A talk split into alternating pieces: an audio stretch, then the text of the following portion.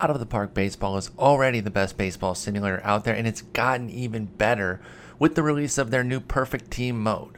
Perfect Team is their foray into the ultimate team card collecting modes that have revolutionized the online experience for sports games. If you already have OOTP 19, then you have Perfect Team.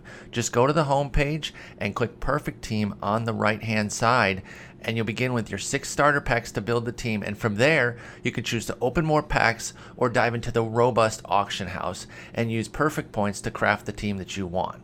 The depth of players is truly amazing with a card for every player present on an MLB roster, as well as legendary throwbacks like Babe Ruth, Walter Johnson, Cy Young, like Darryl Strawberry, Larry Walker, Manny Ramirez, all the way down to novelty players like Bob Uecker and Snuffy Stirnweiss. That's right, I said Snuffy Stirnweiss. That's a real player.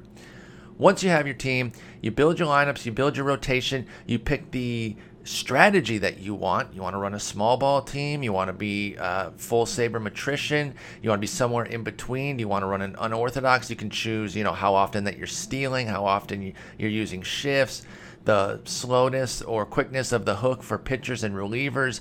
A lot of detail there that you can set for the team and how it will run during the simulations. Uh, and once you set all that, you submit your team, and the game simulates outcomes every 30 minutes from 9 a.m. to midnight central. Seasons run from Monday to Sunday, with every day of the week covering a month, and then Sundays covering the playoffs. Will you make the playoffs and be promoted to the next level? Or finish with one of the worst records in the league and possibly face relegation down to a previous level? Download the game for just $20 at ootpdevelopments.com and use code SLEEPER19 for a 10% discount at checkout. That's ootpdevelopments.com.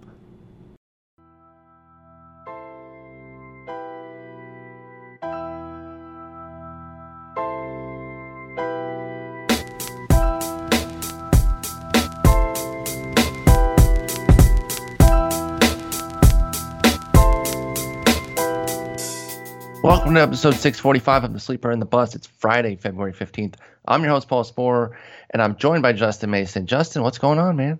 Oh, it's just another day in paradise. It's like the weirdest weather here in Northern California. It's pouring one minute and then sunny the next, and then oh. pouring oh. the next minute, and then it's it's really strange right now. See, we're not getting any rain here in Austin, but we've gone from like 45 yesterday. We're supposed to get up to 87 today, which what? I would love. Yes. But then right back down to like 55 tonight. So it's bouncing all over the place right now. But man, I want I want a couple hours of 80s today. That'd be great. I'll take Charlotte for a nice little walk. I got some pods to catch up on. So we're recording early in the morning. We got some stuff to do today. Maybe that involves a walk for your boy outside finally. It but, snowed uh, here last week. That's disgusting. that should not. We're trying to be a safe for work podcast. Don't talk about that sort of disgust, that utter vileness. But we're talking second baseman today, and we're starting it off. I think I did mention that maybe we'd do it all at once. Um, on the last episode that we did, two happen. things, two things hampering that. One, we are on a on a time. Mm-hmm. We're on a set time here, so it was just never really going to happen um, today. And two, I wanted to do the situation where I kind of have a pointed question about each of the the top 20, and that's where I stopped right now. And uh, coming up with a, a pointed question about the top 38 or 50 or whatever would have been a lot more difficult too. So we're gonna do these top 20, and then 21 through whatever we'll do next time, and, and we'll kind of figure out what we're gonna do with that. Maybe I group them and we we kind of pick our favorites there. I'm gonna follow up on something at first base because I just I goofed it, man. I, I absolutely goofed it, and I don't know how. I don't dislike this player, but we did like 42 hours on first baseman, and I think we barely mentioned the name Josh Bell except in passing. He didn't get a tag. He didn't get a specific block of time, and so I just missed him. I don't know if it probably didn't, but if ADP changed and you know he, he missed the first list, and then when I went back on to do the second list, he would have been at at the other cutoff, you know, on the other side of the cutoff. Probably wasn't the case, although I have been looking at some online versus draft champions. I might have had it stuck on online. I try to do draft champions when we're looking at these because they're more inclusive. I think that's probably exactly what happened because I think he's like around 25, 26. So you might have been outside of the top 25 Right around the that first cutoff, yep. time and then moved into the top 25 by the time we recorded the second episode. That being said, I really like Josh Bell this year. Yeah, let's let's give let's give a little chatter to him. So back in in 2017, Josh Bell put up a fantastic 26 homer, 90 ribby season. Only hit 255, but the plate skills were impressive. You could actually maybe uh, put in some plate growth or some BABIP growth to im- increase that average because 19% strikeout rate, 11% walk rate. That's really nice. 278 BABIP. You're kind of like, hmm, if this power can stick, uh, he's not an overly fly ball guy maybe a few extra hits fall, and all of a sudden we're getting this similar sort of mid 20s power with a 265 plus average. You know, put it up 10, 15 points. Okay, well, the average did crawl up in, in 18 to 261, but the power really fell off.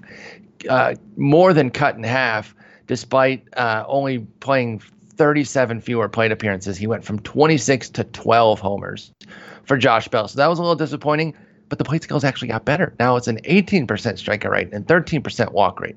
And what do we always say about prospects? Granted, he's not a true on list prospect anymore, but what do we always say about them? The, the growth isn't linear.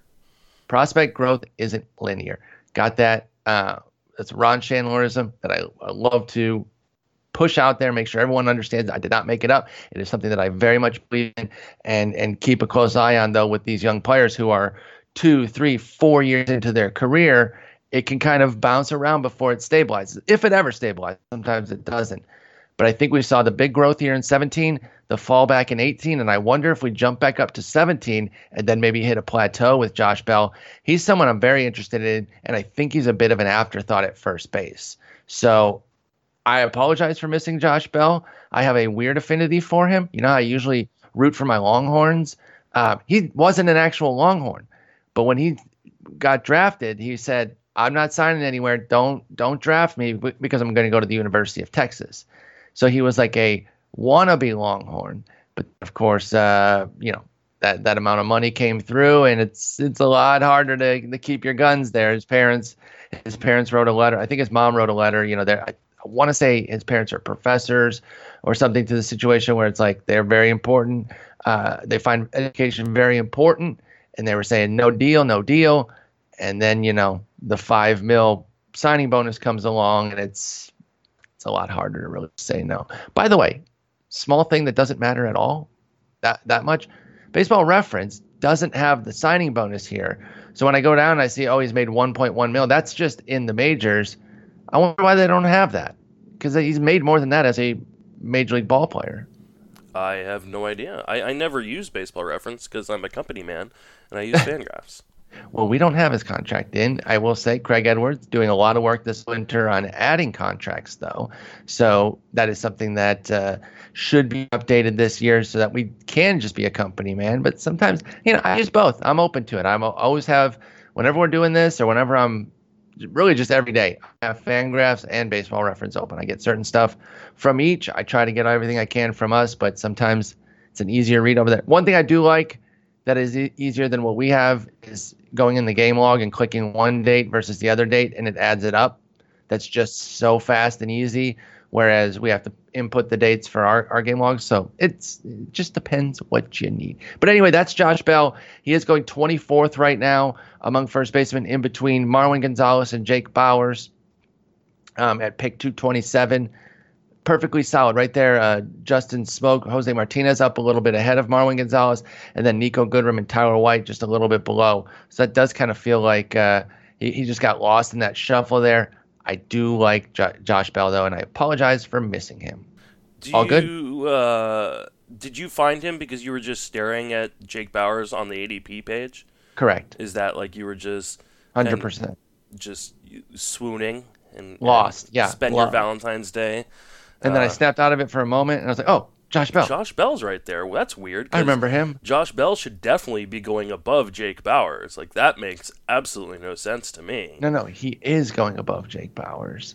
Yeah, but that should change. Wait, wait. What do you have sorted? Because I have him. Uh, I have by two. I have two twenty. I have I have two one 2019 Oh, okay. draft champions. Okay. and he's he's right there. I had It's one. Marlon I had. I had uh, all of the online championships uh, this year, and Jake Bauers is going ahead of him. So I think it's going to largely. People are, people are wisening up. Yeah, I think either things are changing. Now I'm going to sort just by the nine drafts that have happened since then, and still Jake Bauers is going 30 picks ahead of him in the online championship over the last two weeks. See, Um, everyone knows to get on that that Jake Bauers train because Well, he's so. yeah, I mean, but they're all making a mistake. Uh, No, Jo- Josh. Bell, No. Josh Bell. Uh, I I think that maybe 2017 was a, a little bit of a fluke in terms of the huge power output, uh, Mm-hmm. and he he was bound for a little bit of regression to the mean, anyways. But I Sure. think last year was way too far, and I think. Uh, he, I, while I believe the average, I do think he is probably a 260 to 270 hitter. I think that there is more power in that bat. Uh, sometimes he's gonna it's gonna get lost because he plays in such a cavernous ballpark. But uh, he supposedly is working with his uh, new hitting coach and trying to work on maybe increasing his launch angle, which is uh, below average in terms of uh, you know compared to the major league uh, average. Okay. But this is a guy who hits the ball hard, uh, and I think he. I love his plate approach. You know, it. He, he's yeah, that's what I love about Josh Bell. He's always been a guy who walks and doesn't strike out. I mean, in- outside of a 15 game sample in A ball in 2012, uh, all throughout the minor leagues, he walked at a you know sub 19% rate or uh, struck out at a sub 19% rate and had pretty much double digit walk rates the majority of the way through the minor leagues. So, I mean, these skills that we see from him are legit. Uh, I, I was talking with Ariel Cohen on the TG FBI pod a while ago, and he said that his with his uh, from his projections, Josh Bell is one of the most uh, undervalued players in fantasy. Uh, between uh, you know in discrepancy from ADP to uh, his projections. I believe it. I think. I think. You know. I. I. I missed him. That might just be a, uh microcosm of what's happening in fantasy. Is that he's just going a little bit under the radar there, and and might be an interesting value to be plucked for your corner infield for Josh Yep. Bell, because those skills are so impressive. We've seen flashes of of real power. There could be something pretty substantial here. I I agree, and I think we want to take a shot at um at, at just betting on the bounce back because there's no major cost investment to do so. Yeah, I think uh, when you're when you've got a guy who maybe doesn't have like the huge power upside, like he's not going to hit 30 home runs, uh, and he plays on a team that is kind of boring offensively, you know, and plays in PNC Park, which is which is that huge stadium. I think people just kind of go, eh, he's kind of a meh option, and just let him slide down the board but you need guys who are who are gonna just kind of accumulate stats for you, and I think Bell is one of those guys that Mhm. at the end of the year you're gonna go, that guy helped me win a championship. Yep, I, I, I agree. So keep an eye on Josh Bell there. Just had to close the loop on that because it, it was called out and I missed him. So let's move on to second base now and talk about uh, these top 20 guys. Like I said, I've got a question set up for each. I'll ask you. Let us let me know what you think, and we'll kind of uh, meander through them that way. Let's start at the I, top. uh, I've always wanted um, a few years ago, and I, I, I never actually approached you or, or Eno. I think Eno might have been running it when uh, we were doing it, uh, or when I had this idea. But well, a few years ago, April Fool's Day fell on a Sunday, and we don't really produce a ton of content on the site on Sundays. Yeah. And so I, I was gonna ask Eno uh, or you if I could uh, do a like a huge series of articles that day where it was like one word articles, and I just have like really really stupid questions we get asked on Twitter, oh my God. and the answer would ju- it would or the entire article would just be like yes or no. So like Oh we can do that with these because like some of these are like you know it's Some like, of them are, are real quick, and, and we're moving on because we don't need a whole lot of discussion on some of these guys, and so I think that that's a good way to keep the uh, to keep the train moving too. Some of them are gonna, we're going to go off on maybe, maybe I'll do that series at some point. I think that's hilarious. I, I'm interested in that as a great troll, and no one's going to remember it. You know, they're not they're, they're hearing it now. They're not going to remember it come yeah April 1st, March yeah. 31st, going into April 1st. I'm going to be like, Justin's going to do that thing he talked about on February 15th. You're not going to remember it, okay? It's not going to happen. All right, so let's start at the top with Jose Altuve. He's got a 13 ADP, 13, 14 ish, 13.8, whatever. Um, and just simple question Does Jose Altuve rebound from a modest, for him, 2018? Because he really fell off after the, the big rise. He'd become kind of the locked in number two behind Trout. Some folks were trying to take. There, there was some drafts where Altuve was going number one, because he, he put up 24 30 two years in a row with big batting average. And again, I say modest for him because it was 13 homers, 17 steals, 316 average. Didn't kill you, but certainly wasn't what you wanted. Does Jose Altuve rebound? And if so, to what? Yeah, I hate being like the guy that, that says this because uh, obviously one player doesn't like determine your fate in a fantasy league. And I think a lot of times people are like, "Oh, that guy busted for me. He ruined my season." No, Yes. no. Uh, the majority of the times, like that isn't true. Uh, that being said, man, I had so many shares of Jose Altuve last year, and while he is definitely not the only reason uh, that I struggled in the leagues that I had him in, because I also invested in guys like T. Gordon and Billy Hamilton, you know, uh, and this is one of those reasons why sometimes like drafting Scott Pianowski t- tweeted something out the other day. It's like do not draft for uh, trade value because Oh, yes. things like this can happen where like I remember in one league I drafted both D Gordon and Billy Hamilton. I'm like I'm gonna be able to trade one of these guys. flip one. Yeah, Yep. you know I'm gonna build up this huge lead in stolen bases, and then I'm gonna flip one of these guys for you know a starting pitcher or whatever I need on my team at that point. Uh, and then of course they both disappoint. I'm like oh okay, well now I need both of them on my team, and I've got to sit with these batting averages all year. This is great. So uh, that's never a good idea. But in terms of Altuve, maybe the power doesn't come back, but I assume you got to assume the speed is going to come back. A, a full season healthy, uh, he offers premium average uh, with a ton of plate appearances. I, I think. I think injuries definitely took a toll on him last year. For sure. I mean, what what what did he go out with uh, right after the season? Altuve had the uh, was it A knee injury, I knee think? Yeah. Mhm. Uh, so he, you know, he had knee surgery right after. It was very clear that Jose Altuve wasn't healthy, and so I think there's a, a very reasonable bet for a rebound, uh, probably in both categories. I, I would say more of like uh, 20 25, 20 homers, 25 steals, and then the premium average is kind of what I'm operating off of and, and, and going from there with Jose Altuve. So I am uh, I'm plenty comfortable taking him in the first round there. What's the highest kind of a take? steal. Yeah, right. I mean, com- coming late first round, what what's the highest you would take? we were kind of talking about just the construction of the first round before we started recording because we were we were discussing something that Clay Link from RotoWire uh, uh, tweeted out about Jose Ramirez and his struggles uh, against breaking pitches in, in the second half, uh, and my feeling is when I look at the first round, there's an obvious one and two. There's Trout one, Betts two. There is no reason to go other uh, with No. somebody other than those two, except if you really believe in the pitchers. I, Sure. I I wouldn't crush you if at two you took Scherzer or Degrom if that's just where you're at and you wanted the pitcher. But if you're taking a hitter and you're not taking Trout or Betts, you're definitely trying too hard Yes. and and not and taking the optimal really picks. yeah you're really setting yourself up to be to be disappointed because while I think the first couple rounds are stronger than maybe we usually see. There's a reason why Betts and Trout are one two, and the rest of the guys are kind of in this blob.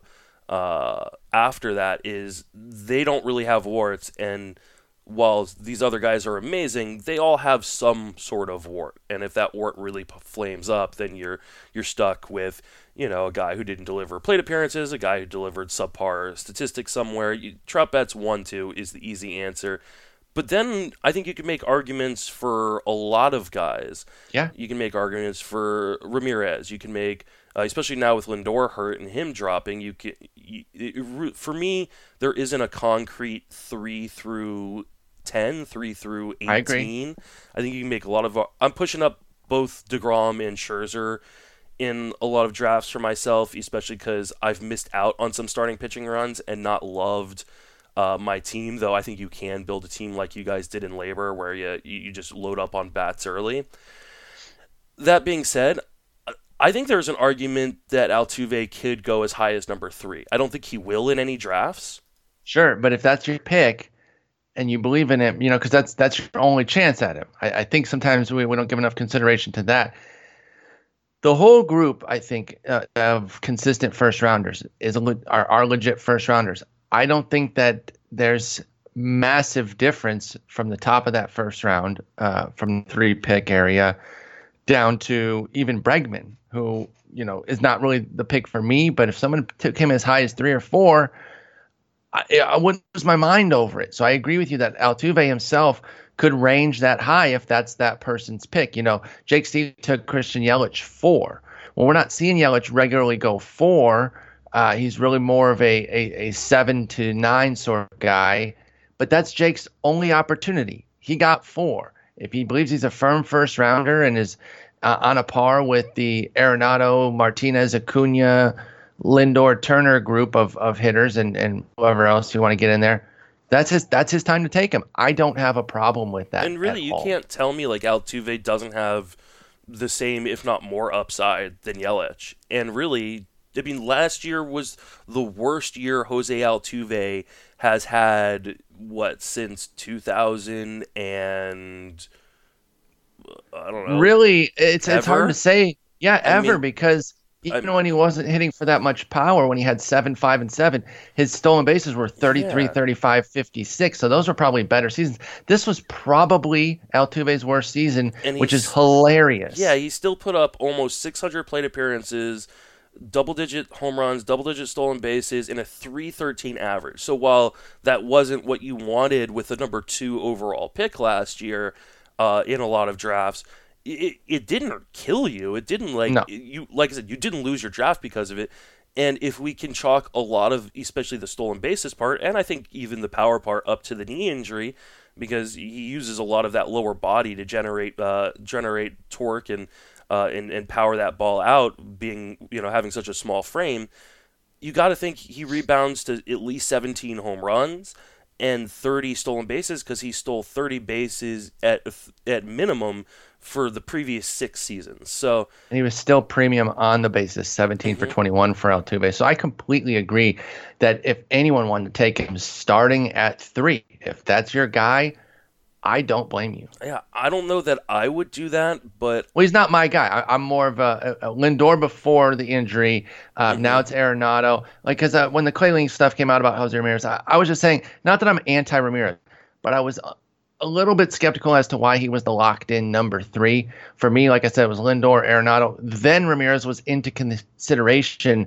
but still not locked in. Martinez, mm-hmm. Lindor, uh, or excuse me, Martinez, Turner and now you kind of got me thinking Altuve is like right there. Yeah, I had I hadn't really given him as much thought into until it. just now. And now I'm now I'm thinking, well, KDS, like I want to pick in KDS around like 10, 11, 12.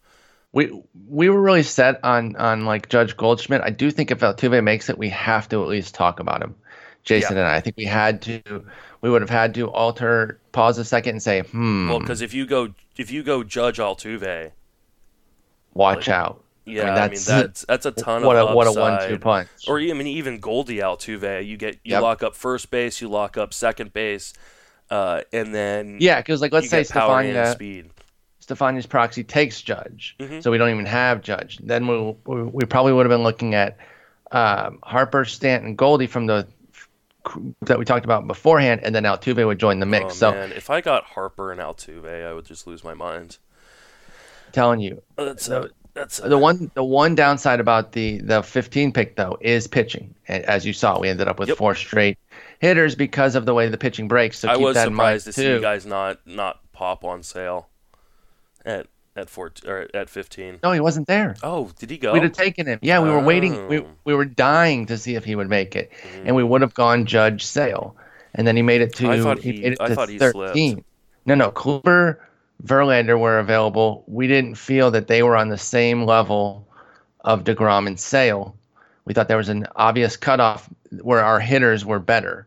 So anyway, that Altuve, we do see a rebound. Maybe not all the way back to 100% Altuve of, of the two years before last, but certainly of a fantastic Jose Altuve. I think you should draft him with confidence. I know I will be. Let's move on. This was supposed to be faster, and it's not. it's not gonna be. Uh, this one will be very quick though because we've actually talked about him a few different times. So I'm just gonna actually ask you for a, a line here as opposed to any sort of chatter. If you want to hear about Javier Baez, go, go to the the other position or shortstop or Yes. third base or shortstop preview. So for this one, his third, his third, uh, his third try. What is your expectation for Javier Baez's follow up? What does he do statistically to follow up last year's brilliant breakout season? I think there's a dip in average. I think there's potentially a dip in stolen bases. I still think he's a very good player, and I actually Oh, yeah. t- took him in the Barf League uh, because he fell all the way to like pick 30, pick 29.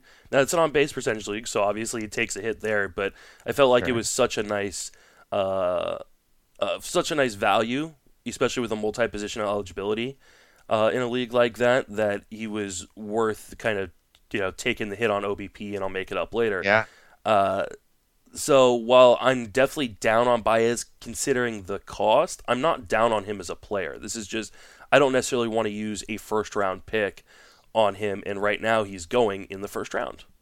That's that's the thing is that he's kind of a locked in, well, not quite locked in, but he ranges out, outside of the first round.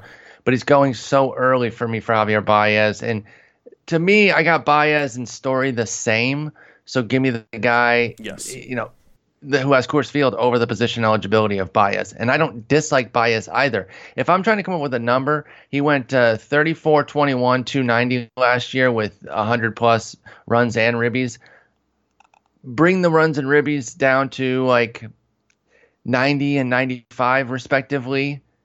Uh, you know, just just just building in some some fair regression. He also played 160 games. We just don't see guys log a bunch of 160 game seasons, so I think it's just more prudent to put him for like a buck 48 uh, for Javier Baez, and then the homers and steals. I'm going to say 28 and 28 15 with a 273 average. A damn fine player. But I think with the plate approach that Javier Baez has, it breeds volatility, and you should you should bake in some some real regression, not just oh he loses a few homers, few steals. Uh, moving on. Next up, is Whit Merrifield a fantasy superstar? Here's one of those where I could do the one word article, and the answer is yes. It- Now, why isn't he being drafted? I said he's being drafted high. Don't get me wrong, 29.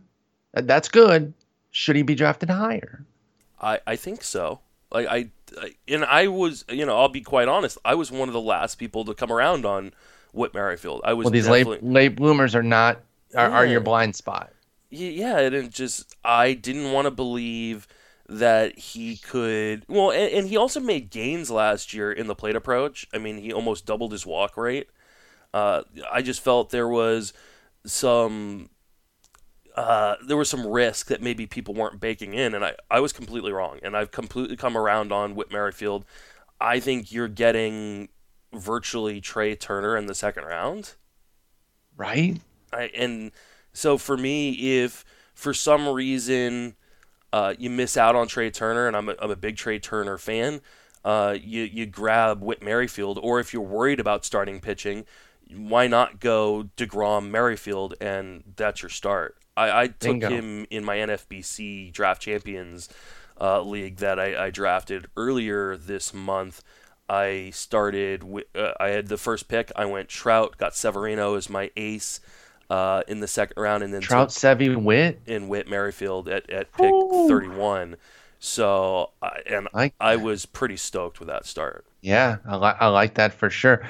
Um, Joe Pia would have had a chance to do that. Tim McLeod took Merrifield right before hmm Joe's double, though. But your point is, is that if you're picking in that one-two slot, you're going to get a shot at Merrifield. So you can go Trout, Bet, Trout or Betts, and Merrifield and a pitcher can be there. Uh, Tim went Betts, Merrifield, Buehler in LABR mix. So I agree. Uh, fantasy superstar, a little bit underrated because he's a late bloomer. Take that discount and enjoy it. Does Ozzy Albies improve upon 2018? Now, I think the perception of Ozzy Albies is that he was some great player last year because he he he beat expectations, right? He finished higher than he was being drafted. You netted a profit. But if you actually dig into the line, probably a little bit more underwhelming than, than people realize. The power sustained him, though, 24 homers. But 261 average, uh, the runs helped too. It was really the the homers and runs because he scored 105 runs, 72 ribbies, 14 steals, 261 average. And then the thing that most people hone in on, particularly if they're if they're anti-Albies, is that from May on, he wasn't great. He was really more of an accumulator type. He didn't have a single OPS month over 800. I think even over like 760 uh, or something to that effect. One thing I take away from that though is the fact that he was still able to go 15 11 in that time with 76 runs, 52 ribbies. That paces out to 19 14, 94 runs, 65 ribbies with a 254 average, despite putting up a 705 OPS from that point on that speaks pretty well to his skills. But I uh, point is taken that the the excellent Albies was really the first six weeks or so, and he was kind of mad the rest of the way. And then two sub 650, actually 656 in September, but two really bad months to close the season. So, does Albies improve and and kind of hone those skills a little bit from what we saw in 2017 and early 2018, or does he plateau here? I think he will improve from a skills perspective. I mean, he was super young last year. So do, I, people forget he was 21 years old all season long, uh, and facing major league pitching, uh, doing it often, you know, near the top of the lineup. My biggest concern with Albies is where is he batting in this lineup? The the okay. additions of uh, or bringing back uh, Markakis, adding Josh Donaldson. I think he's batting like sixth, and that is unfortunate for his fantasy value because I don't know how much he's going to run. We definitely saw uh, his ability to steal bases is obviously there. He you know stole uh, 14 in, in his rookie season, and we've seen him steal 20 plus in the minor leagues and I think we maybe thought the power would develop later, and we but we'd get 20 stolen bases. Uh, it was great to see the power has already developed. However, I think uh, it, it's a bit scary for me to see him batting. I, I have a hard time believing the stolen bases are actually going to take an uptick like the projection systems have them and that to me, and if the power takes a seat back because you know maybe the, the, we're not going to get that power explosion we got in the first six weeks, then are we talking about a guy who is 15-15 or 15-10 with a 270 average? That's not a guy who you want to be taking as early as Albies is going.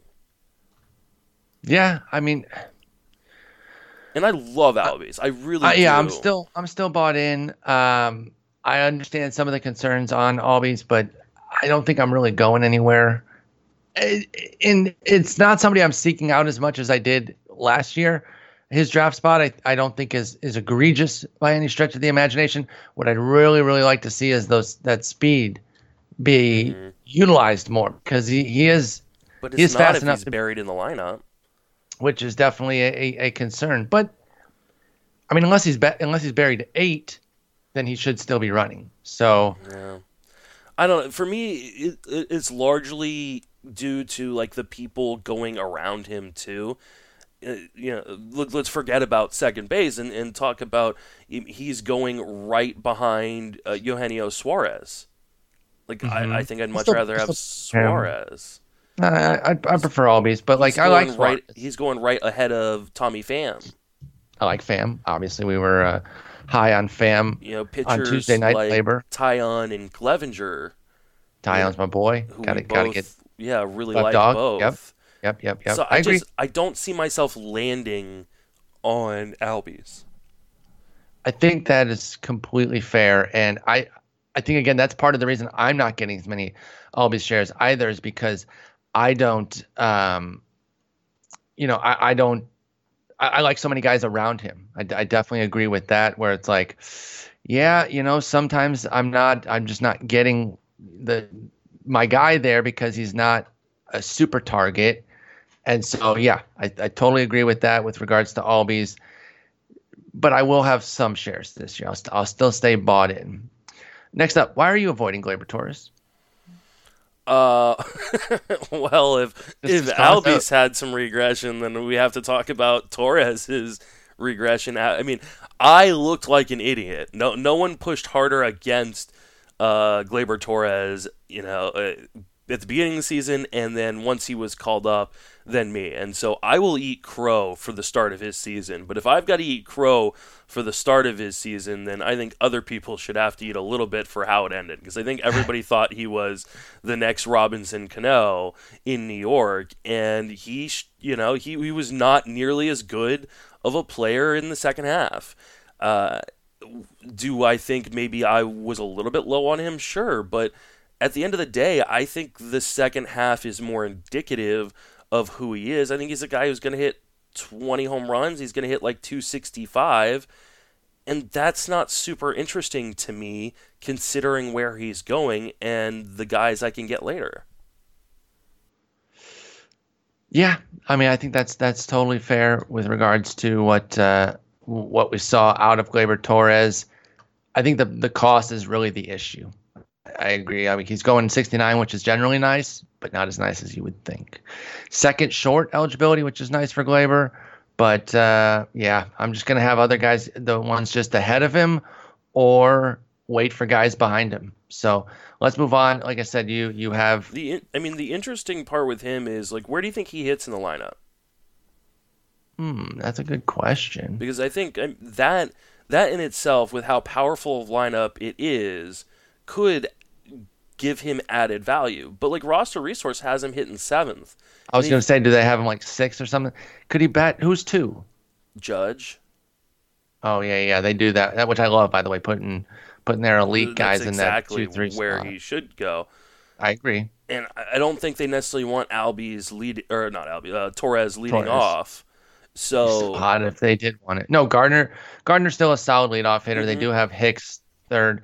It all makes sense. He could maybe bump to six over Andujar, but Andujar had such a great. I think seven is kind of where you gotta gotta go with Torres, and that matters Mhm. because that's going to impact runs and ribbies. No, no doubt about if, it. If the guys behind him and Luke Voit and LeMahieu don't live up to what maybe some people think they're he, they're gonna do, like it's it's not you know he's gonna get some RBI opportunities, but it's I don't think it's going I don't think the counting stats are going to be as good as maybe people want them Yeah. to be being on such a loaded Yankees offense. Yeah, I to- I totally agree with that.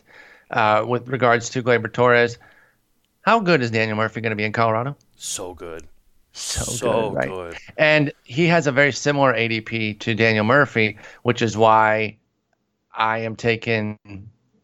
I, I'm with with that spot, and there is a big difference between the online and the draft championship, which is Mhm. interesting. Probably because the draft championships started earlier and might not have finished. Like when they were counted, they might have started in January and and finished here to get counted, whereas the online championships are are drafted that night. So that's kind of an interesting situation. Actually, I would think the opposite would happen though, because Torres is ahead of Murphy in the online, and Murphy's ahead in the draft championship. Either way, uh, 59 for the online, it's 59 for Torres, 67 for Murphy. In the draft champion, it's 69, as I mentioned, for for Torres. Nice, 65 for Murphy. So Murphy's actually ahead there.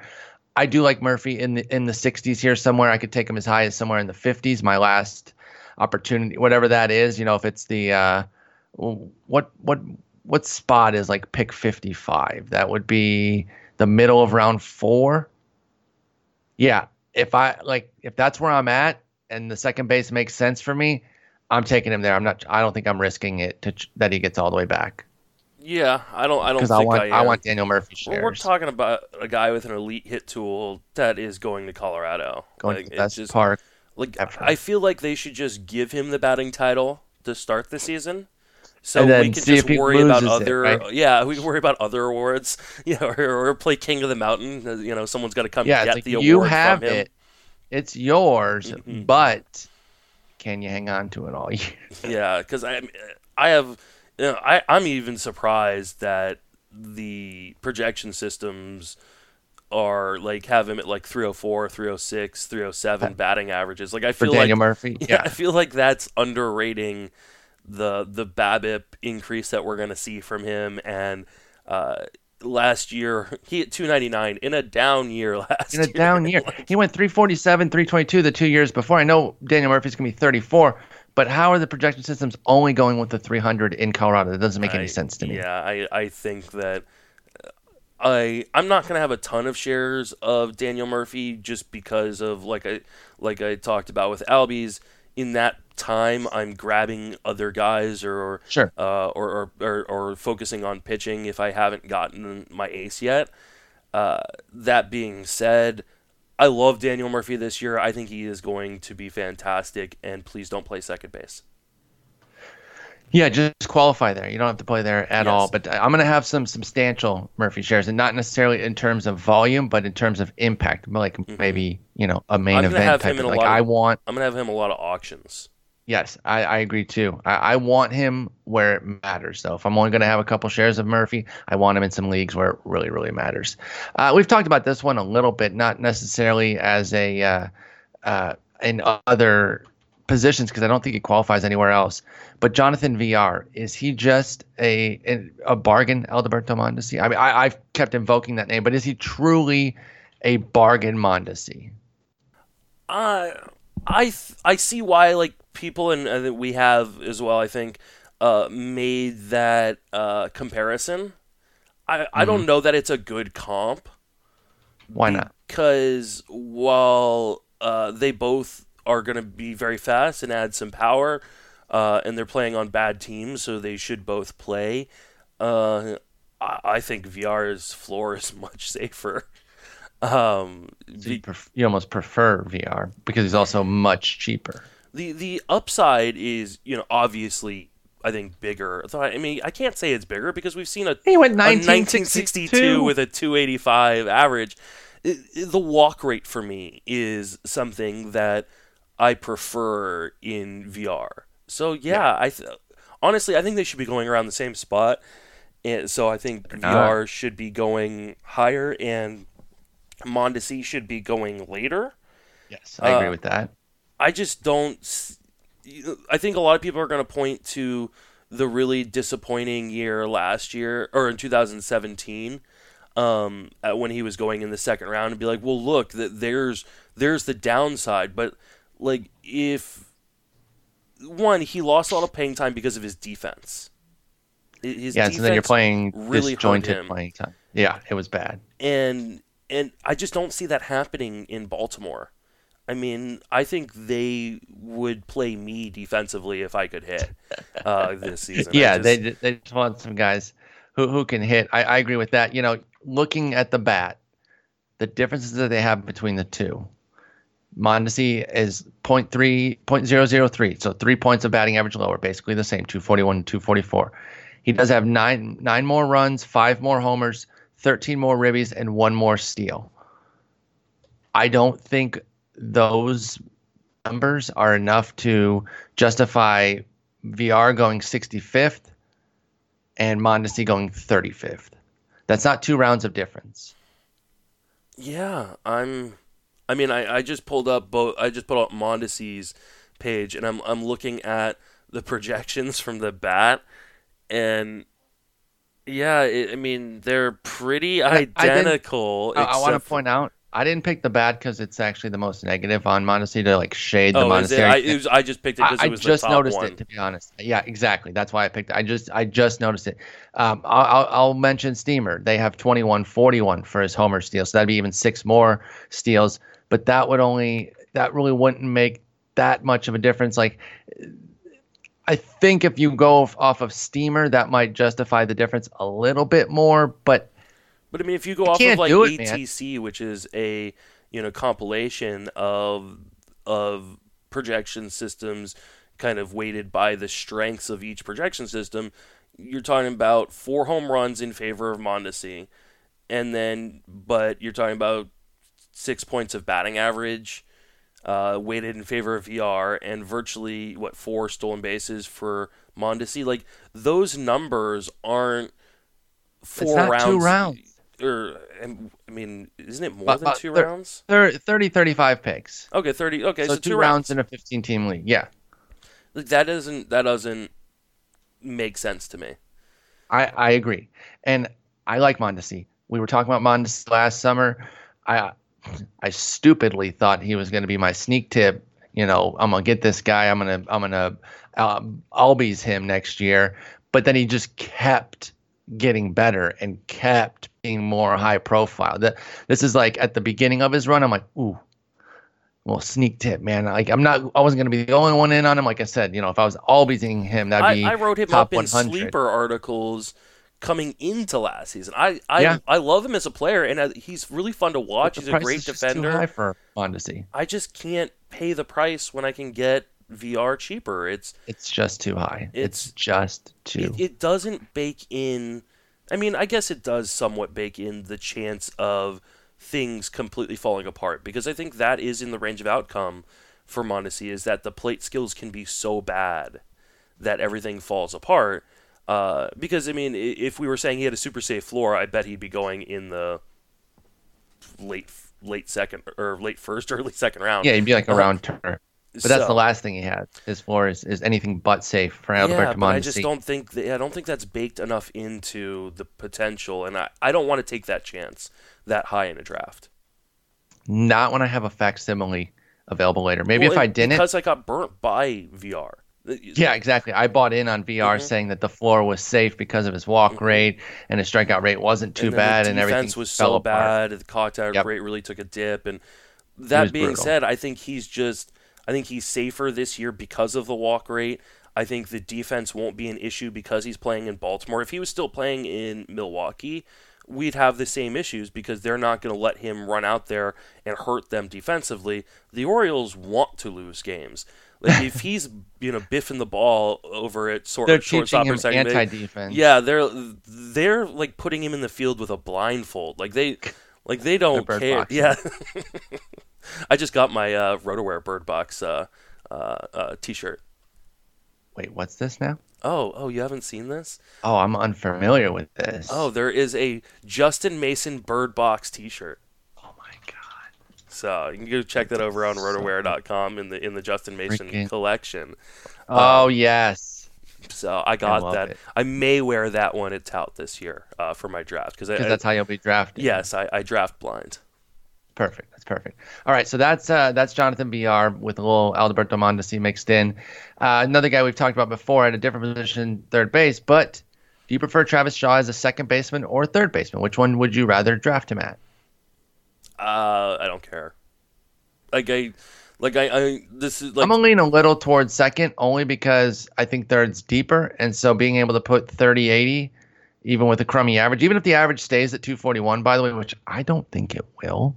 He improved his strikeout and walk rate last year.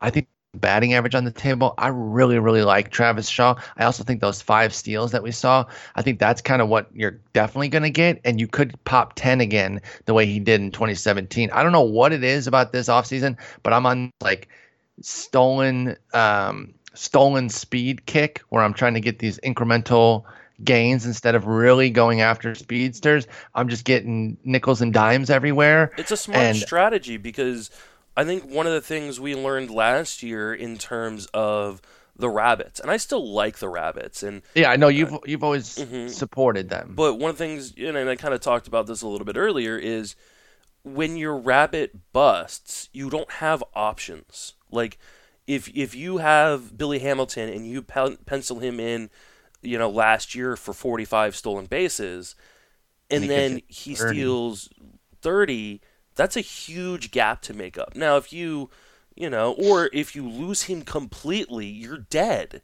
Like yeah, you you now you have to go out and trade assets or yeah, punt that category. And I mean, you, you know, those are the guys who actually kill people in leagues. Like it wasn't like Yes. Altuve underperforming. It was guys who were one category contributors, not Delino con- DeShields. yes, like totally 20 bottoming out steals for you. and completely worthless. Yeah. Delino DeShields has a top 100 pick doing that. That if you say he killed your team, okay, I'll commiserate with you and say yes, you're right. But usually, uh, I and I will amend now going forward because you're right. I usually say no one player ruins your draft. Something like that. A rabbit who is utterly useless because I don't even know if you want to keep all 20 because steals. He's, he's a deficit at the other spots. And so not only Exactly. are you having to now make up those spots you knew you were going to have to make up for in batting average or in power uh, or in RBIs, you're now having to make up ground in the category you drafted him for. Exactly. And that's Delino Shields for sure. And so, like I said, and just, you know, I wrote the article about the the catcher and first base speed that you could get, which is it's a small market. I understand it's a pretty niche article, but I've been looking at these nickel and dime guys, and I really liked Travis Shaw coming into 17 after he stole five bases with the Red Sox. I was like, yo, this guy could get a few more steals because the Brewers run. Well, he went 10 for 10. I was hoping he'd keep it. He bounced back to five last year. But I think that five to seven range is where he's definitely going to live and could pop 10 again, particularly if he gets some more hits. You know, he's got some empty uh, on first base with second base empty. He could run a bit. I really like Travis Shaw. I think I he's a pretty Travis good bargain at 96, second, third base eligibility, batting average upside, believe it or not. Um, you know, not to something crazy, but like 265. That's 24 points off of what he did last year. And he hit 273 in 2017. So maybe it's even higher. I might even be short changing Travis Shaw. So I love him. I agree with you. It doesn't matter second or third necessarily. I prefer second because it is a little bit more shallow. But if the draft dictates where I've already got a, a second baseman, you say I get uh, Altuve in the first round, I will gladly, and very, very happily put think- Shaw in at third.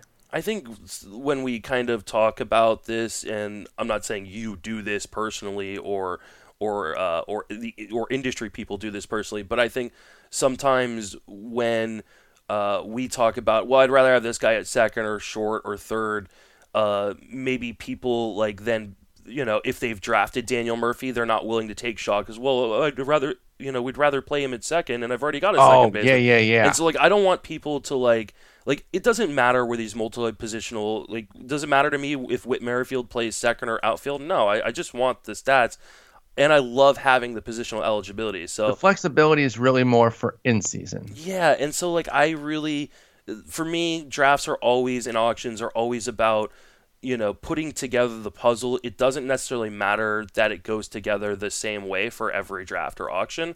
So I'm just gonna grab him because one, I love him as a player, and I love the fact that he's got the positional eligibility at two of the shallower infield positions. Very pro on Travis Shaw. Will have shares. Will have impactful shares. Again, meaning, you know, my Beat Paul Sporer online championship, uh, main event, like that sort of Mm. Stuff is what I'm looking to get when with my when Travis is Shaw your share. when is your uh, beat Paul Sporer League? It, it it already filled, and it is going It to be filled. filled the day it came out. It's Oh. going to be. Oh wow! I see who's the more popular one on this podcast. I, I still have spots in the in the beat Justin Mason one. Still on, spots available. on, on three two at, at we'll, one p.m. we'll get it filled. We'll get it filled. yeah. Well, uh, that might be the time. Might be on yours. Might be a little bit of a hang up. Mm. That might be the only reason. Uh, mine's uh, Monday evening, the twenty fifth, I believe. So Oh, not this is upcoming. earlier too. So Yeah, the Monday after. So not not this Monday, the following Monday. Very excited about that. Ooh, Um, and that's like the same time, pretty much. Uh, uh, TGFBI starts drafting the day before. And so maybe we'll see if people are getting some of their cues from there and bringing them into my, the Beat Paul Sporer strategies.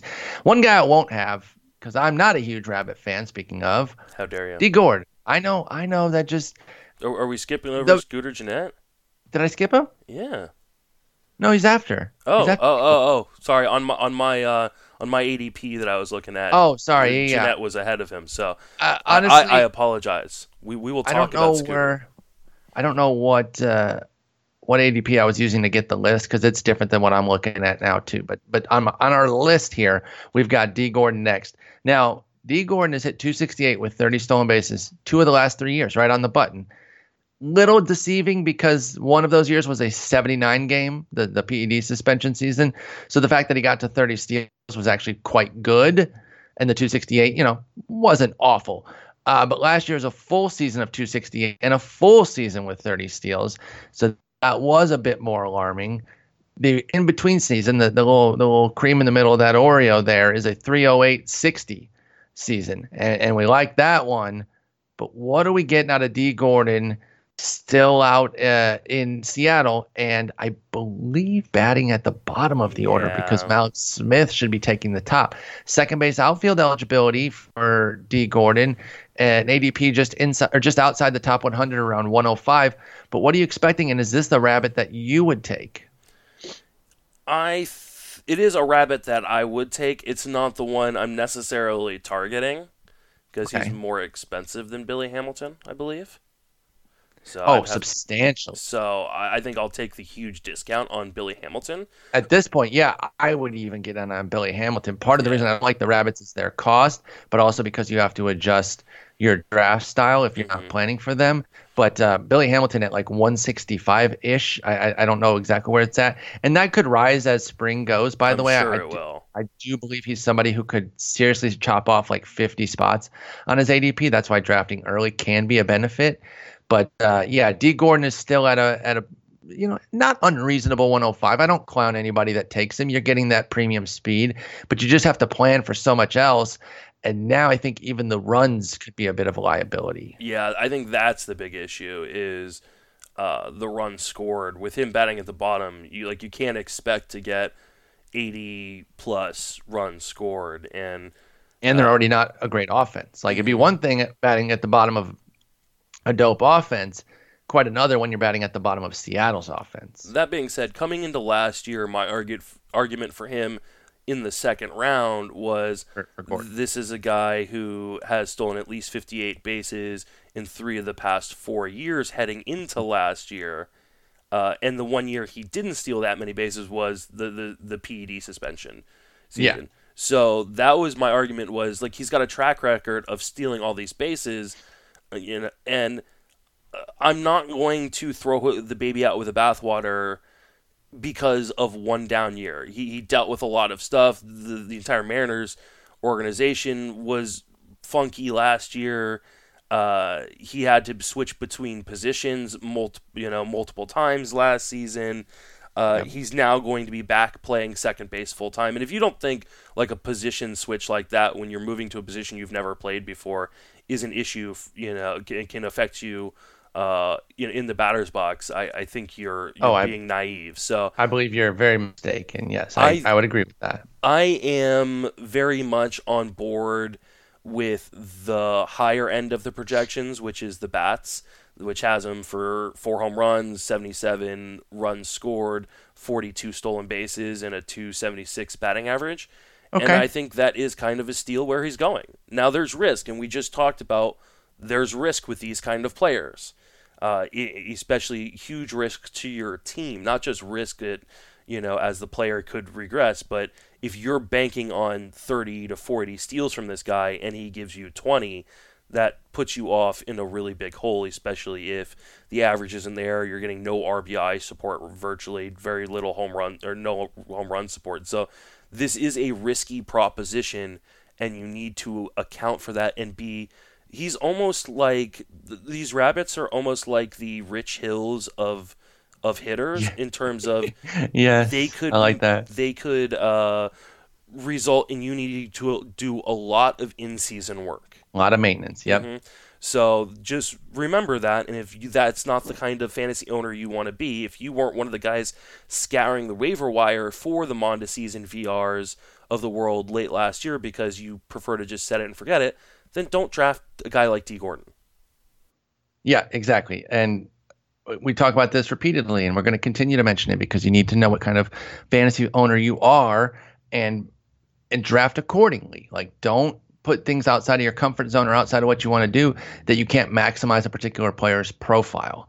And I think it's particularly important with guys like Rich Hill, those pitchers that are, are high maintenance, but there could be hitters like that too. So that's a great call out. Let's move on to another guy who I kind of have in a um, in a Travis Shaw realm where I really like him and I think his price is super fair, and that's the aforementioned Scooter Gennett. And my question on him is is Scooter Gennett a bargain Daniel Murphy? I think he is. Like I don't understand Like this is one of the guys where I'm like, okay, I'm gonna have lots of shares of Scooter Gennett. Yeah, what what's he need to do to get inside the top 100? His last two seasons are not only fantastic uh, performance wise. I think the skills back up what he's doing. He's not a walk guy, but he's not an egregious strikeout guy with the power that's that's come there. I... Batting average is there, like great park, solid lineup even before their additions this year. Um, Cincinnati quietly had a, a sneaky solid lineup last year the hell does Scoots have to do to get some love here?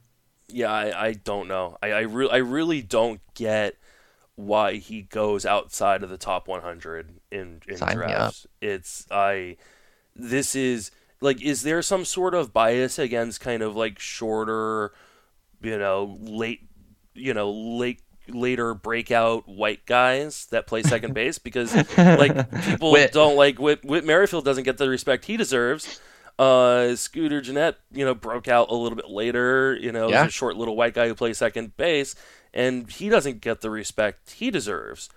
Uh, I don't, I don't, I don't get it. I mean, will he hit 310 again? No, probably not. But, but, like, but there's no reason. Yeah, no reason he can't hit 290. Yeah, I mean, he's, I, he's got a exactly. career 334 BABIP, and all the projection systems have him regressing to. This is your big pet peeve, right? Yeah, like when, when there's no reason to necessarily because we talk about, and I think even the folks who like make projections talk about this how players can kind of set their own BABIP. Uh, particularly hitters more so than pitchers. So if they're showing a sustained level in like the 320 plus range, why are the projections for most of them? ATC has 328, but why are so many of the other projections at 306 and sub 320 if he's a 334 career for Scooter Gennett. In the last two seasons, he's had three uh, 358 last year, 339 the year before. So we're going to say he's going to regress to the player he was before the breakout. Like I, I don't understand where where is the skills change that this fallout's going to have happen because I see a guy who improved his contact rates all across the board, inside, outside the zone, both improved are you saying because his O swing increased, then so for some reason his BABIP's gonna? I, I I just don't get the correlation here of why the projection. You know, maybe this is something I'll talk to Ariel about, or I'll, or I'll talk to Derek Carty about, and be yes. like, "Hey, why? Like, why? Why do? Why is your program? What drives it? You know, why is it kind of regressing him that far? Like, I have no problem saying, okay, he's not a true talent, you know, 358 BABIP guy, but why isn't he 330? Like that, I that I don't get. That's the thing. If you're going to regress it off the 339, 358 that Scooter's had in the last two years with his BABIP, why not something more in the in the uh, 320s the way Ariel has at 328? Like, I like I rarely that. say this, but the fans nailed it. I, I was going to say that too. I, I'm very rarely on that side because it's just always such a rosy picture, but I think that they got this one right with Scoots. Yeah, they got 329, three home runs. Yeah, uh, nine, nine or the, the 292, 345, 477. Like that is who Scooter Gennett is, and that means he should be going inside the top 100. Yeah, I think I think Scoots is a nice uh, nice little bargain outside the top 100 there, and I'll be happy to slot him in even into a middle spot if I've already got second base locked up at this point in the draft. I'm not afraid to put up the middle early, you know, relatively early. I know. So ideally, and and Jason and I actually kind of had the the I, the ideal play out where we had everything filled in except for corner, middle, and DH, uh, and an outfield spot. So like we were kind of wide open on the draft board, which is always nice, but it's not it's not a must. And I I sometimes see people making bad draft decisions to get to that level and eschewing a better player just so that the corner and middle are open, which I like because that means that they're doing it in my draft and they're drafting suboptimally. But when I'm reviewing their team, I'm like, that was a bad pick because you just wanted to keep corner open because of some fictitious potential bargain that you thought would fall to around 17, right? Well, Don't I think that it's a really bad, especially if you're talking about like corner where first and third can be shallower, but even you know in the middle with with second and short, it, it's just a bad strategy because you're you're giving someone else in your draft added value. I loved what Mike Gianella and Bret Sayre did like three years ago when shortstop was like really really shallow. Didn't they drown the pool and yeah, take two? in the they they had the turn pick in I think it was t- tout head or a tout mixed. Maybe the tout mixed or, Yeah, I think it was this draft. Yeah, it was, la- very LABR draft. You're right. And they they took Ian Desmond and someone else like 15, 16, and it totally freaked out the rest of the draft pool. And every Yep. they pushed up the entire all, the other shortstops. And while those two shortstops actually didn't perform at the level they needed it, it set a panic off in the draft room. and the Uh, process matters too, right? For sure. And, and th- that's what it was. Is that it was a particular process that, um, and the strategy didn't necessarily pan out with the results, but the process was interesting, Just and I really liked it. I, I think people overrate like how important it is to fill certain uh, positions at certain times. It, it's I- the I reason why totally Nelson agree. Cruz gets dropped uh, way too far in ADPs because people. Well, I don't want to fill my util spot. Cre- credit to the uh, community, though, on, on one end of that, Chris Davis is, is still being drafted well. Uh, Pick 49, I think that they're getting that one right, but you're right. Um, Nelson Cruz and David Ortiz before him were Yep. just Oh, major Ortiz bargains because they were yeah. old and UT only. Chris Davis I, might even be a little bit of a bargain at 49. Maybe I, I haven't really run numbers or anything to see if his projection is out to like a top 30 or whatever, but I think 49 is pretty fair. But yeah, Cruz goes. Let's see real quick here. I know we're on second base, but Cruz goes 93.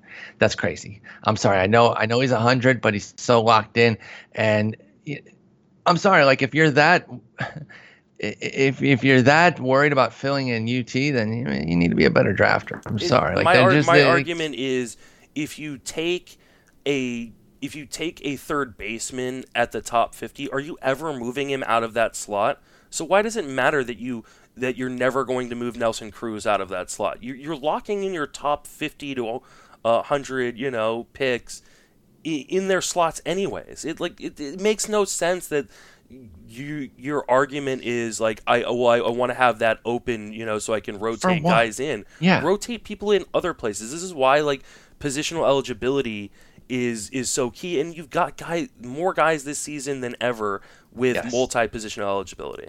Totally agree. Uh, let's try to get a few more in here. We are running up against our clock. Uh, can Brian Dozier rebound all the way in uh, in Washington? Are, are we are we seeing a muted Brian Dozier the rest of the way here, or can we see a rebound with Washington and get back to our uh, you know thirty double digit steal? Like because the steals have always been kind of weird. 21 12 18 16 12 i know they're trending down the last couple of years but can we get can we get 30 and then double digit steals with decent batting average, or is he going the way of Todd Frazier? Because if you look, they kind of had similar profiles, and then Todd Frazier started to have that terrible batting average. Is he in that Todd Frazier zone now, or can can Brian Dozier rebound nicely? Hmm. I I don't think he's in the Todd Frazier zone, but I don't know that. Well, I, I will mention, age 31 was when Todd Frazier bought. Well, his first drop down was age 30. He went from 255 to 225, but he was still at 40 15 with the uh, homer stolen bases. But but you kind of compare that to the um, age 31 season that we just saw from Dozier, and you know from 271 to 215, 21 12. Plate skills were still fine. He doesn't strike out as much, so maybe it's not as pronounced. But I'm wondering if it's a a, a relative situation. Yeah, I mean the Statcast numbers aren't like particularly glowing either. I mean, he definitely had a drop in his exit velocity. He definitely earned that average uh, Yes. that he had last year. That wasn't. I mean, don't get me wrong. Some of it.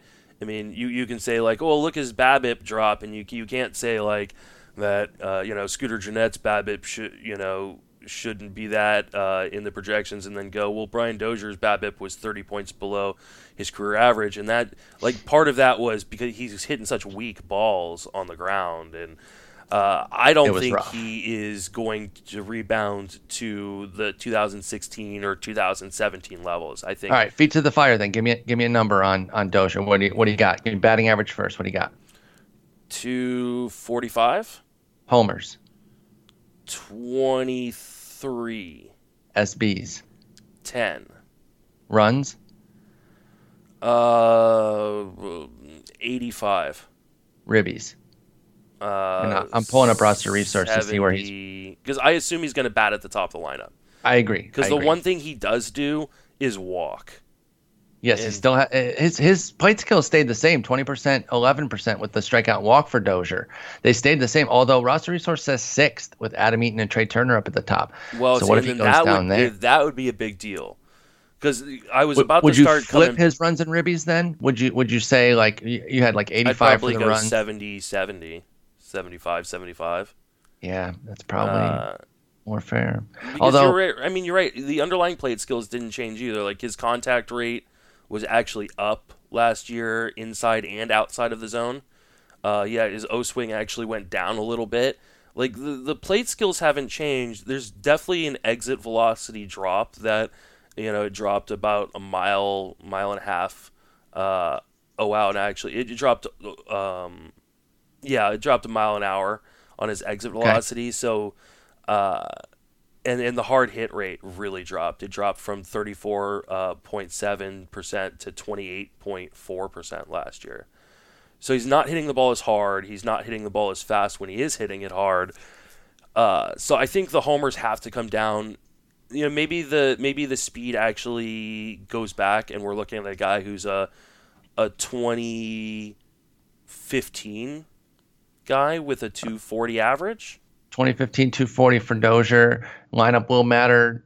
Uh, Adam Eaton's hardly the most healthy guy. If something happens there, I think, and Dozier is back on a Dozier track. I think he could bump up to the top of the lineup at that point. I think he could find his way back I up there, but he a might start though. a little bit lower. That's Yeah, I don't, I don't hate his draft cost. I probably just like other guys around him, but he is going to pick 140. Dozier is, and I would say don't completely write him off. There are a couple guys here that are ahead of him right now in in some of these drafts. Again, where the hell did I? I think I might have done online for this, and now I'm looking at draft champions. But uh, quick one here: Does good Rougned Odor ever come back? Meaning really the 30 plus homers because we were he was and and steals that aren't so terrible with the uh, success rate. He was at 18 homers and 12 for 24 on the bases last year. He's still just five. I guess the bottom line question: Are you buying Rougned Odor still at age 25 and and uh, pick Yes. 129? Yeah, I am. Because these are the. I mean, this is. We, we got an argument with someone on Twitter about Mondesi, and, and Mhm. you know, uh, uh, and I said, like, this, like Rougned Odor is what Mondesi could be if things go poorly. Like, Yeah. because the plate skills can be so bad. That being said, like, he he took a. He took a step up in the walk rate. Nearly He- doubled his walk rate to eight percent, from five percent to eight percent for Odor. cut the That was strikeouts nice. at the same time, minimally, but he did. Uh, still shows that he can steal double-digit bases, and there's just obviously more power in that, or th- there's a ton of power in that bat. Like, Yep. uh, if you look at the projection systems, they seem to really like a rebound from him, Correct. especially the bat who has him for a 29-19 season and 256. 256. I'll take that all day. Odor is always on a lot of my teams. Will continue to be on a lot of my teams. I'll have some shares for sure. I've I've been a little bit of an anti Odor recently. I think now at pick 129, 130 area, I'm in. I don't think I Um, was more upset at the Barf League when uh, than when uh, Eno uh, sniped me on Odor. like I was, I was literally upset. I was like, I, I know you've been a backer in, in previous years, so I can totally see that that, that annoying the heck out of you. Um, are you drafting Robinson Cano in New York at, at his ADP, which is 126? He came back from the PEDs last year, and he was he was perfectly solid. He was actually you know pretty Robinson Cano uh, with the power down a little bit, but the average really strong at, at 303, 303, 374, 471 with 10 homers in 80 games. When you see 80 games, it's so hard not to just double it up and I think with the consistency of his track record, it, it's actually a scenario where it's not the end of the world if you if you do that with Cano. But the bottom line is is that his slash line was really strong. He goes to New York, a better park, not a great park, but better than Safeco, I believe. Are you drafting Robinson Cano this year at his Um, current 80? I actually believe it's worse. Uh, The park? I'm- yeah, I'm- the park, looking the park right now. Uh, I'm pretty sure Andrew Perpetua, right. before he took that job with the Mets, said that it would be a little. But I mean, it's going to be neg- negligible. I don't think like It's I'm not worried about the. homers. Not not everything else is, is pretty negligible. It's a decent pop on homers. By stat corner for lefty homers, it goes from 102 to 88. Yeah. For so Robinson I want to say he. I think Andrew projected that if he had played in uh, um, City. In in if yeah if he'd played in New York last year as opposed to playing in Seattle, he would have lost like two home runs. Well, Okay. but that's which is a, that's twenty percent of his home runs. Sure. So maybe that's not as um and maybe and Andrew I'm sure will DM me and and and uh, and, and correct me on on What it. if I give you? What if I only give you 16 homers, but I give you 90 runs, 90 ribbies, and a and a 300 average? Like I don't even want him. I, there's no scenario in which I'm gonna have Robinson Cano. Like, and maybe it's ageist, and uh, I'm I'm not uh, uh, giving him enough credit for what he's doing at this age. But he's just I. It part of it is I like to punt batting average, so like I don't necessarily care that his batting average is that strong. Oh yeah, see, I, I like how firm. But the uh, batting I, I mean, he's going right there with with Odor, and I just can't imagine ever taking Cano over Odor, considering. Odor's upside. And I mean, Cesar Hernandez is is after him too, and you know you get the average and the speed that you you know. You, get, you at least get the average, I think, because he'll re, his his average will rebound. We should talk. Is yeah, let, let's. I want to get these last two in Okay. because uh, I I really like both these players, and then we'll cut it there Okay. and jump in on the rest of second base next time when we're not up against time. Cesar Hernandez added pop in lieu of average. What do we get in 2019? So basically, kind of taking a look at his whole profile here. What what are you expecting out of Cesar Hernandez next year, given the the vast profiles that we've seen the last few years with regards to um, really his entire profile. The speed has been the one constant, but everything else has kind of bounced around. So what are we getting out of Cesar, Cesar Hernandez, particularly if he goes down to the bottom of the order? Because McCutchen and Segura probably going to push him down there. Mm. I I didn't think that That's the bummer with Cesar for me. See, and I thought he would still lead off and then be followed. But yeah, Roster Resource has him going down to eight. That's the big bummer. is um if yeah, if he goes down to eight, that's really scary for him.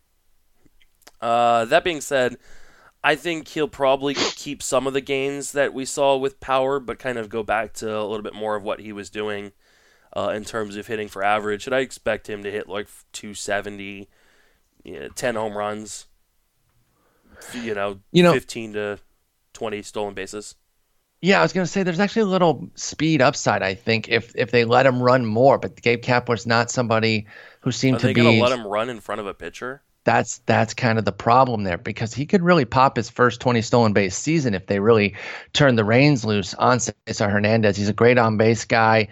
I'm intrigued by him, but I don't like uh, taking a guy out early who's batting eighth. It just really in, in the NL, Yeah, I didn't. I didn't really realize. undercuts. I didn't realize he was going to be batting eighth. So that that. I mean, that's me what it looks like gonna- right now, right? We're about to start getting games soon, which, oh my God.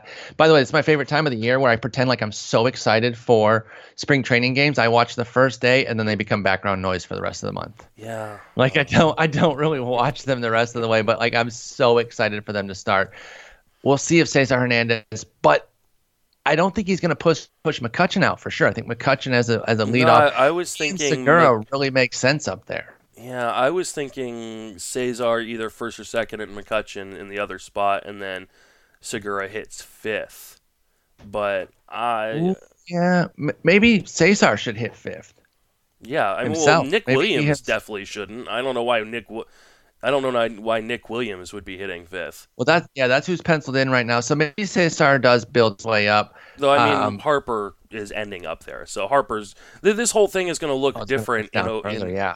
Harper's going to end up in like this whole Harper to San Francisco thing. Like I, I No. like don't get me wrong, super excited as a Giants fan. He's It not going to do it. He's not, not going to do that. going to happen. He's not that dumb, and I don't No. think they have enough money that they could make it worth his while to go. Oh, I think in they've that got enough his money. They all every team has enough money to make it worth as No, well. no, no, no, no, no, no, no. They could pay him the money. I don't know that they have enough to beat everybody else to make it worth. They totally do.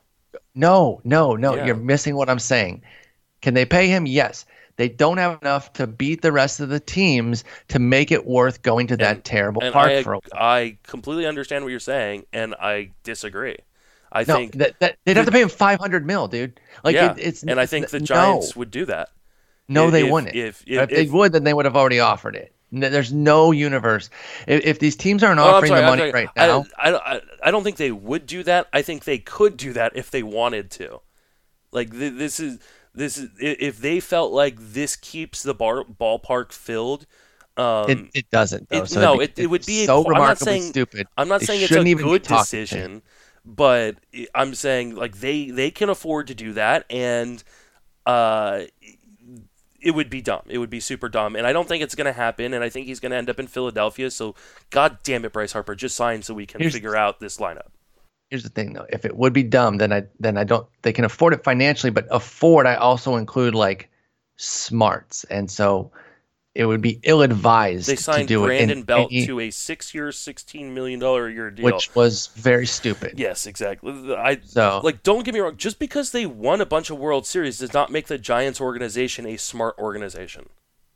no, congrats to them though. They did. At least Yeah. y'all got the World Series. You're Yeah, back. no, I'll Yeah, take it. I, I, I don't see those Giants fans chirping chirping me as a Tigers fan so much though about my rebuild. It was weird that they of all fans were uh, some of them were chir- chirping me, be like, "You're about to be exactly where the Tigers are. At least you have your rings to yes, sit on, yes, yeah. which is great." I can cuddle but with my World uh, Series trophy. Philly set the set the bar when they had to do their teardown. Like they had a similar mold to the Tigers.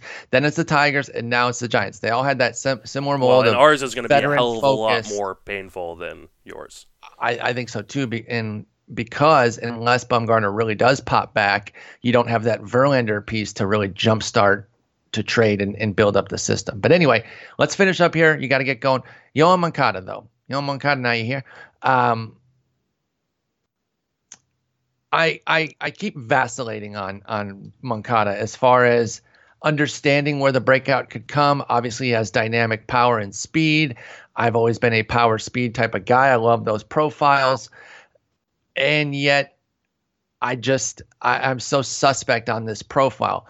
When do we ever really see guys with 30% strikeout rates uh, or, or north, which is uh, his career's 34%, really fix it to a degree that allows them to have a a a positive fantasy batting average, which I think to be positive, you have to be at least 260, at least.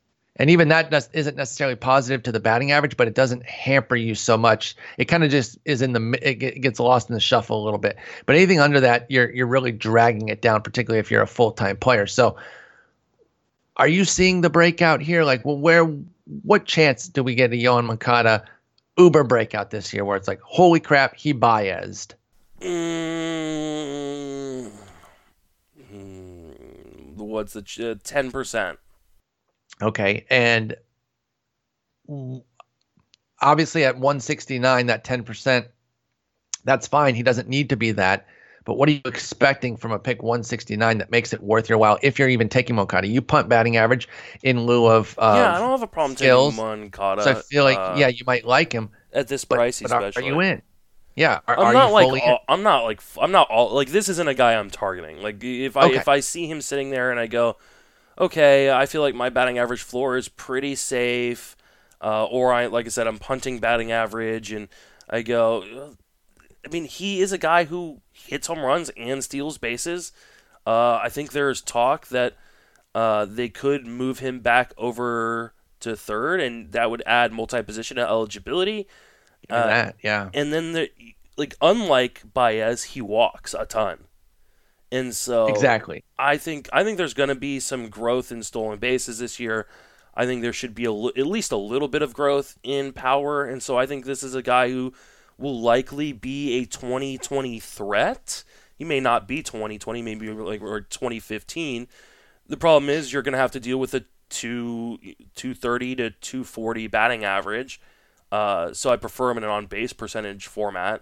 Hundred percent. I mean, his Uh, pick his pick is probably up 30, 40 picks Easily, yeah. uh, for Moncada in an OBP. I would I would think. Yeah. So, but I, I'm not running away from him, but I'm also not. I, I'm not going to be sit here and go, well, this is the next Baez because Baez, in a lot of ways, is a unicorn. So I, I like there aren't many guys who can who can deliver his kind of numbers at that plate profile. And Ramon Ramon Laureano or are you going Moncada? Depends on what my team needs at that time. You don't have a team need based on where they're going. it's round it's round 11, 12. Moncada. Okay. Well, we took Laureano. Jason was advocating for Moncada in that range. And when we took Hicks Laureano, better park. Uh, I'm just not as sold on him. Bad that uh, bad enough where they may just let him run as much as he wants. Uh, and I just think the upside is so much like the upside is what we saw with Baez last year. I think there's a very little chance that it's going to happen, uh, but it's there, and so I'll take that. Plus, I think I do think that he has a chance he gets multi-positional eligibility this year.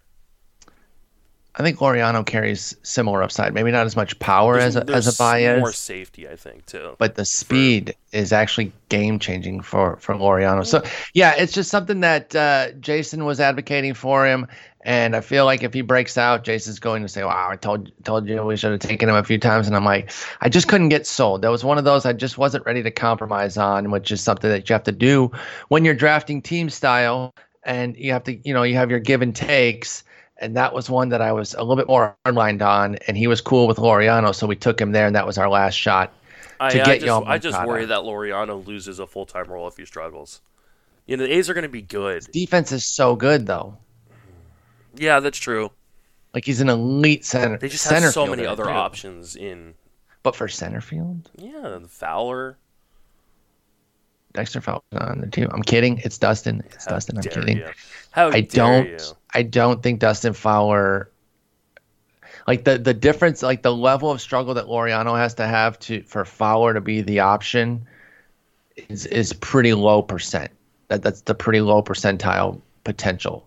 But maybe I am a little bit rosy on Laureano. I just really like his profile. But anyway, Mo, that's Yoan Moncada. It's okay. You can be wrong. It's I fine. continue. Oh my god, I continue to dig in on him. You know, he's 24 and I, I might be changing my tune a little bit. Sorry, Jason, might be too little, too late, but I, I don't even know if I have. I, I just I think we're not having to pay the premium that we paid last year. That's so true. I want to like, say he was going like one thirty last year. I can tell you where he was going. I actually have 2018 pulled up. I feel like he was going like 120, 130 last year. Moncada was going 133. Good yep. call with a with a range of uh, uh with a peak of 68. Yeah, like and this, I don't oh, know there exactly were people when hyped on him last year for sure. And I don't know exactly when this NFBC uh, 2018 data is pulled from. I got this file from Jeff Erickson. It could be middle of draft season, early draft season, or it could be end. But I don't think it is because I feel like Moncada was going higher end of draft season, closer to the 110 range. But that could just be me uh, remembering incorrectly. But anyway, you got to bust out of here. So I think that's 20 second baseman there. We'll get to the rest. Um, let us know. What, let me let us know what you think. The more free form that we've done on the previous ones, or the more targeted questions to kind of blaze through a few of them. We really only went quickly through a couple, but I still like the discussion. I think this is, the discussion's where it's at, as opposed to just giving yes no answers on things and not adding any color to it. So anyway, we'll be back next week. Hope you have a good weekend, Justin, and I'll talk to you later.